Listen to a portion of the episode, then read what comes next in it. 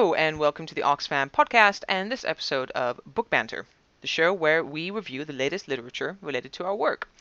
In this episode, we'll be reviewing the book The Rise of Meritocracy by British sociologist and politician Michael Dunlop Young. First published back in 1958, it's a story of a future society in the United Kingdom where social class is now based on merit and intelligence. So with me I have Angela Picciariello from the uh, research team in Oxfam Great Britain, as well as Susanna Griffiths from the Oxfam Policy and Practice team. So Angela, let's start with you. Could you give us an overview of the book? Yeah, sure. So the um, book, The Rise of the Meritocracy, was uh, published by uh, the British sociologist and politician Michael Young in 1958. And it was pretty peculiar in the sense that it described a dystopian future for the United Kingdom between the years 1870 and 2033. It described how the educational system in the UK and the society changed accordingly and how it passed from a society based on hereditary privilege or what was called a caste society to a society where rewards and privilege were based on intelligence, talent, and merit, which is what the author calls a class society. Great, thanks, Angela. So, could you tell us a little bit more about why you wanted to read this book? I was curious about this book mostly because of its topic, which is, yeah, in the title, the meritocracy. Because mm, working in, you know, in the inequality field on socioeconomic inequality, you know that one of the main arguments in favor of a high level of inequality is that inequality is fair because people at the top or the elite are there because they deserve it, because they uh, are more talented than the others, or because they just put more effort or work harder than other people. And be- this system is efficient because gets us the best people at the top doing the best job for our nation and uh, bringing about economic development. Plus, I think meritocracy is something that we are all born with. I mean, it's something that we learn since an early age. We learn that we have to perform, that we have to uh, be rewarded according to our merit. So I was really curious to see whether the author could basically deconstruct some of these concepts, debunk some of the common myths that still support inequality and uh, this of course could have a lot of implication for the work that we do in Oxfam for example about inequality. Okay, thanks. And Susanna, let's bring you in. What about you? Why did you decide to read this book? Well, I decided to read this book because I think we're living in really interesting, turbulent times. And I think in Oxfam, we're all asking a lot of questions about what we would vision as a better world, how society is structured, how it should be structured, why, what we value. And I was also quite sold on the idea that it talked a lot about education because that's an issue that um, I've been very involved with in my time at Oxfam, kind of what knowledge and skills are valued in society and how that plays out. So, one of the key themes that I took away from the book was that it really challenged me on what kind of things we should value in society. And as Oxfam, in our mission to overcome poverty and suffering, where should we focus? Uh, I think there is a temptation to focus on things like GDP growth, but I think that there is a risk that that ultimately leads to a winner takes all mentality, um, and a lot of people are left behind. I think the book raises a lot of interesting questions about whether education um, serves an instrumentalist purpose and gives people the skills that they need to um, perform effectively in um, a capitalist economic system, or perhaps the purpose of education should be more about improving the society in which we live. I think the author raises a really important point about the why, not the how. My takeaways were probably slightly different, but um, along the same lines. So I uh, liked a lot uh, going back to the you know debunking the inequality myths or the meritocracy myths how he actually portrayed the change to meritocracy so you know going from an hereditary based uh, privilege system to a meritocratic one and he explicitly says in uh, one part of the book that uh, you know, I cite, the ceaseless uh, change that reproduces the past while transforming it. So he already hints at the fact that you know, we have tried to make the system more fair and more meritocratic, but probably in reality, we're not really changing that much. We are still retaining a lot of privilege based on a certain set of principles. And in fact, he questions very hard at some point the value of the tests that the educational system started to use to categorize people, to distinguish those that were more talented from those that were less talented. And he says, you know, what were we really testing actually? So at that point, he says, you know, they could, the tests, they could have been called the idiocy tests for all the difference it would have made. Because in reality, what they were testing was just the qualities needed to benefit from a higher education. It questions a lot what is intelligence and what are we testing when we are trying to say whether someone is more intelligent or more talented than someone else. And then, you know, it shows, it goes on to show the consequences of implementing this meritocratic system. I mm, picked mostly two main consequences. One is segregation, you know, in order to have your meritocratic system, you, you need to uh, separate kids that are more able from the ones that are less able. And then the other one is the frustration of those left behind. So you have the frustration of the people from the lower classes that are not talented enough, so they cannot jump to the higher classes. You have the frustration of the ones that are from higher classes by family, but they're not talented enough, so they go through a process of so-called downward mobility. And then this is the most interesting part. The story that it tells is actually circular because in the end, all this meritocratic system is questioned from inside. You know, people start feeling, oh, why should we go through all this hassle of tests? Why should we do that? Now we've already got through some decades of meritocracy, the best people at the top. So probably we can just go back to the hereditary system where now the best people are already there and just keep it going, you know, and this will work. So in the end, I think it shows very well all the disillusionment of a big concept such as the meritocracy. Angela, does this book influence the way you think about inequality, and does it have uh, any impact on the way you go about your research in that area? One idea that the book is focused on is actually equality of opportunity, which is another big principle that somehow is used to support a certain level of inequality. So there is the idea that, you know, as long as we have enough equality of opportunity for everyone, then it's fine to accept whatever level of inequality is resulting from that, because that will only be due to people's talent and effort. But then the book shows very well that this equality of opportunity is itself a quite complex concept and is itself a concept that could be pretty much used to create segregation and to foster higher level of inequality. So I think it can actually be very useful for Oxfam work to challenge a bit the concept around equality of opportunity and equality of outcomes. I think it's really interesting how the author focuses a lot on the difference between taxing wealth and taxing income. And I know that that's an area of debate that Oxfam has also focused on. We see a widening uh, inequality and a sort of gross gap between the rich and the poor.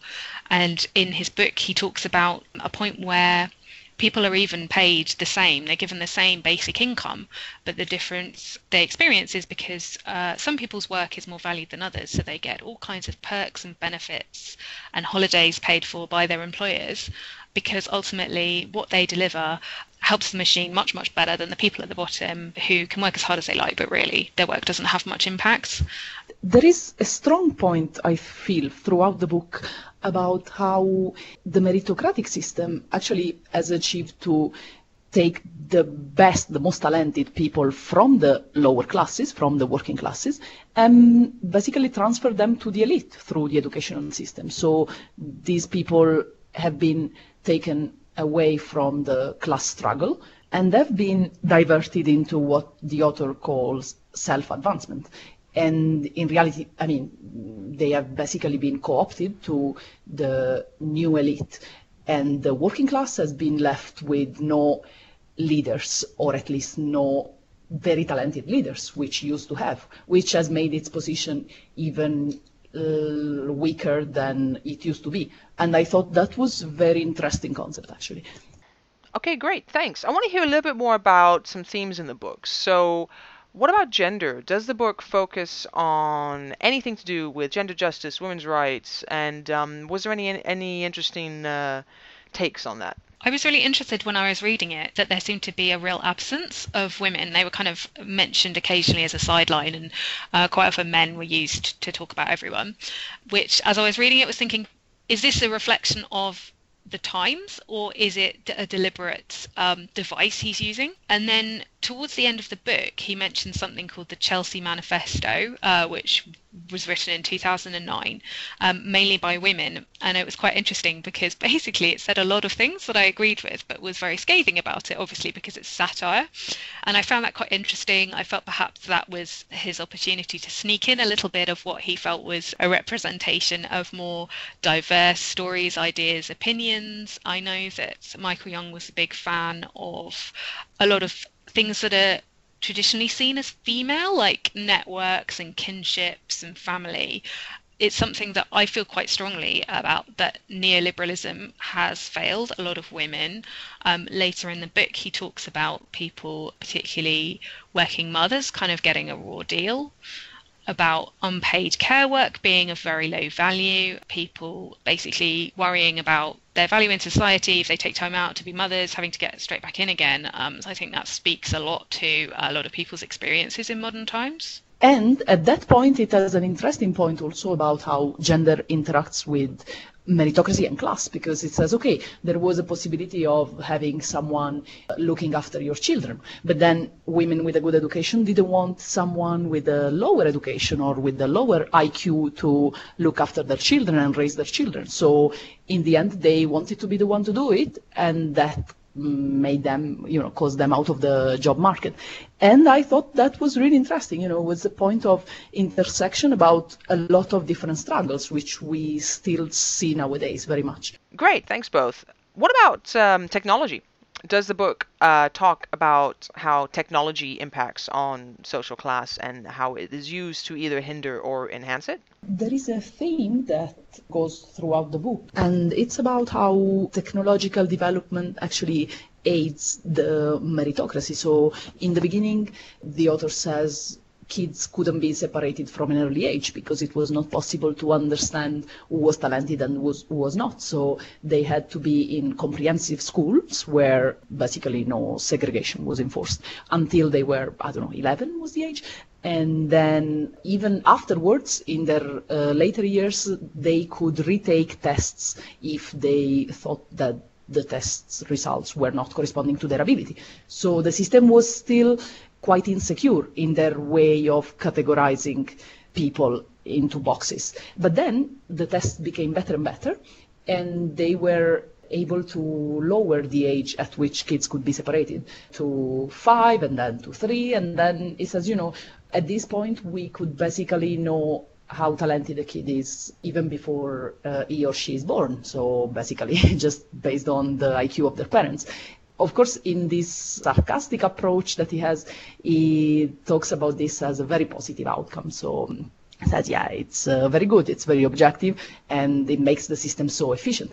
But then this really felt so prophetic, you know, a system where nowadays AI and a lot of other technological developments are actually allowing us to categorize people in a way which many people believe to be objective and fair. I do agree with what you were saying, but also I, I think there were kind of hints at um, a kind of future world where unskilled people basically got written out of their jobs by machines, which is a lot of the uh, concerns people have are having at the moment about um, AI, and ultimately we're not we're going to have more people than jobs needed for them to do and what does that mean for people's self-esteem if they don't have have a job it kind of goes back to that original argument i raised about what we value in society and basically you're only as good as your job and um, what you're contributing to the economy Okay, great, thanks. So we've talked about what you liked in the book and what you found interesting and the themes that uh, you thought were worth exploring.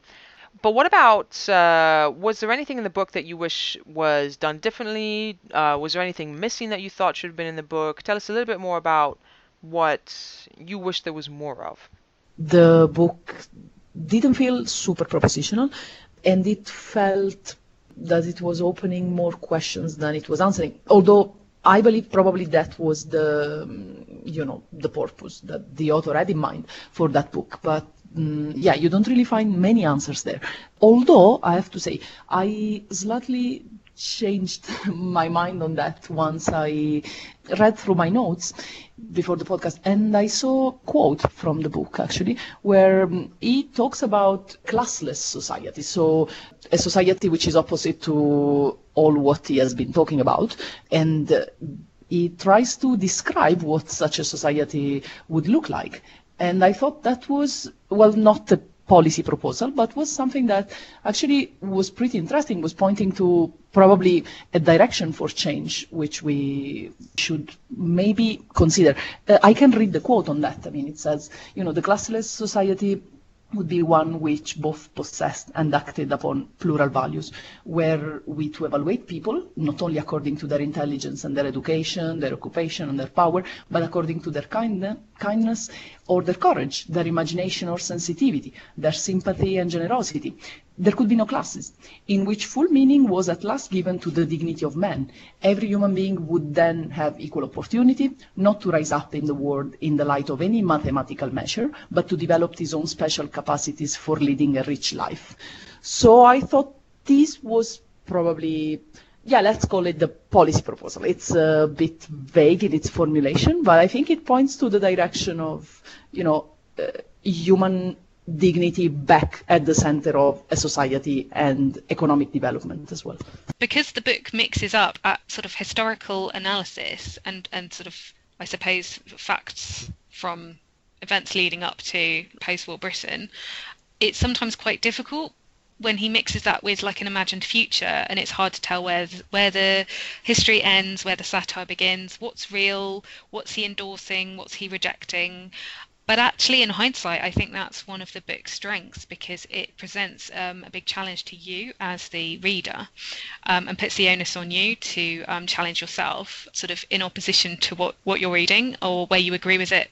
Perhaps you find that then there's an unintended consequence to something that you're thinking, yeah, that sounds like a great idea. Oh, I'm being challenged again. So I think it's quite it's quite a good sort of mental exercise to go through when you're reading it. It's very thought provoking.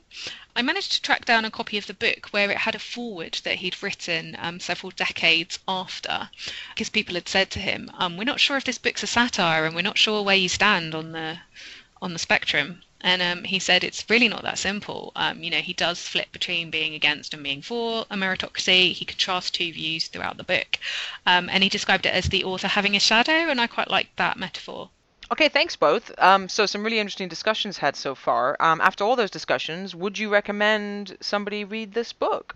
Yeah, absolutely. I would mm, absolutely recommend it. I think it triggers a lot of self-reflection and a lot of uh, opens a lot of new questions actually. So I find it super interesting and probably useful for anyone, not only someone who works on specific issues of, I don't know, education or inequality, but also to anyone because meritocracy, meritocracy is a concept that is there in our daily lives that we have to face since we are very young and that we might as well start rethinking of. It's possibly not the easiest read. I found it quite almost at times quite a chore to read it. But um, in reflection, I'm glad I did read it. I think um, it really got me thinking. It raised a lot of questions. I quite like the fact that it's it doesn't offer up answers. It's very rich. There's lots of the- thematic areas and threads to draw on. So whatever aspect of inequality uh, you're interested in, I think you will find something of value in there. Yeah, read it. Great. Thanks both. Thanks for making the time to speak to us today, and thank you to all our listeners for taking the time to listen today. Keep following the Oxfam podcast for more shows just like this, and to find out the latest thought from Oxfam staff and our partners, check out the details for our website on this page.